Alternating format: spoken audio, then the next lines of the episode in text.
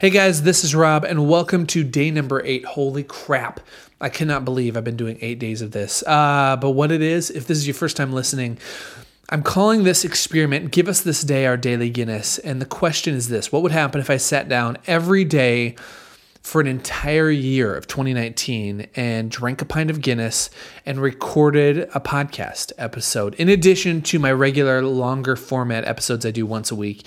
Uh, but it's all done in hopes of it's pure, purely selfish. What would happen if I could change my own personal definition of curiosity from a noun to a verb to a lifestyle to an outlook to a way I hold myself in the universe to a way I I look at food, people, drinks, art, culture, uh, everything around me, and just approaching everything with a little less certainty and more curiosity, more questions, less answers. Now, here's the deal what I don't want to do is give everybody this false impression that I'm living this life of like every day I'm learning something that's the biggest game changer, and every conversation I have with every single person is changing my life, and I'm getting these great goals. I don't know.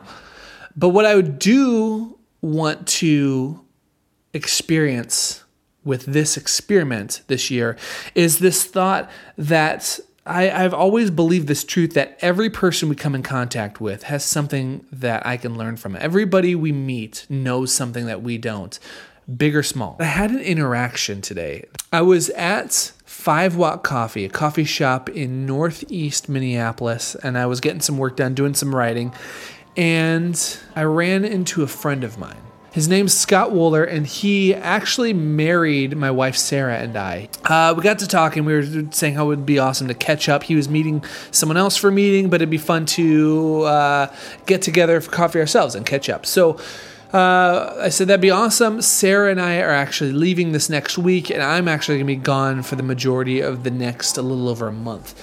Uh, but Scott said, "All right, let's let's schedule it. Uh, what is what's the middle of February look like to you?" Man, it, was it was it almost caught me off guard. Of like, oh, that's like a couple months from now. I know my schedule as a musician is kind of flexible and all over the place, uh, but I still I pulled out my phone. Uh, and I pulled up and we scheduled something. And with the I thought of something else important comes up and we have to reschedule, that's fine. But let's put something on the books to remind ourselves and make it happen because that's the only way things are going to happen.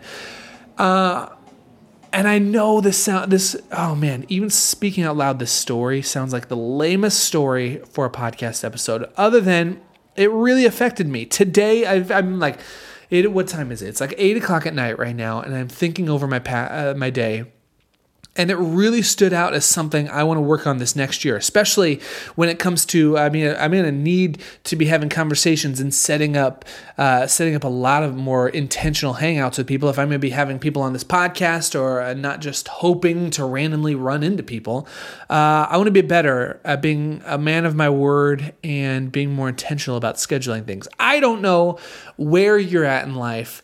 Uh, but I just realized that a random interaction at a coffee shop today might just change uh, my intentionality of the way I interact with people and schedule things. Uh, and maybe I'm just being a little bit too vulnerable and telling you that I'm naturally not great at that. So, 2019, I'm going to pull out my damn phone. If I say I'm going to hang out with somebody or let's make something happen, just pull it out. Make it happen. Put it on the schedule. All right, that's all I got. Hope you have a great rest of your day.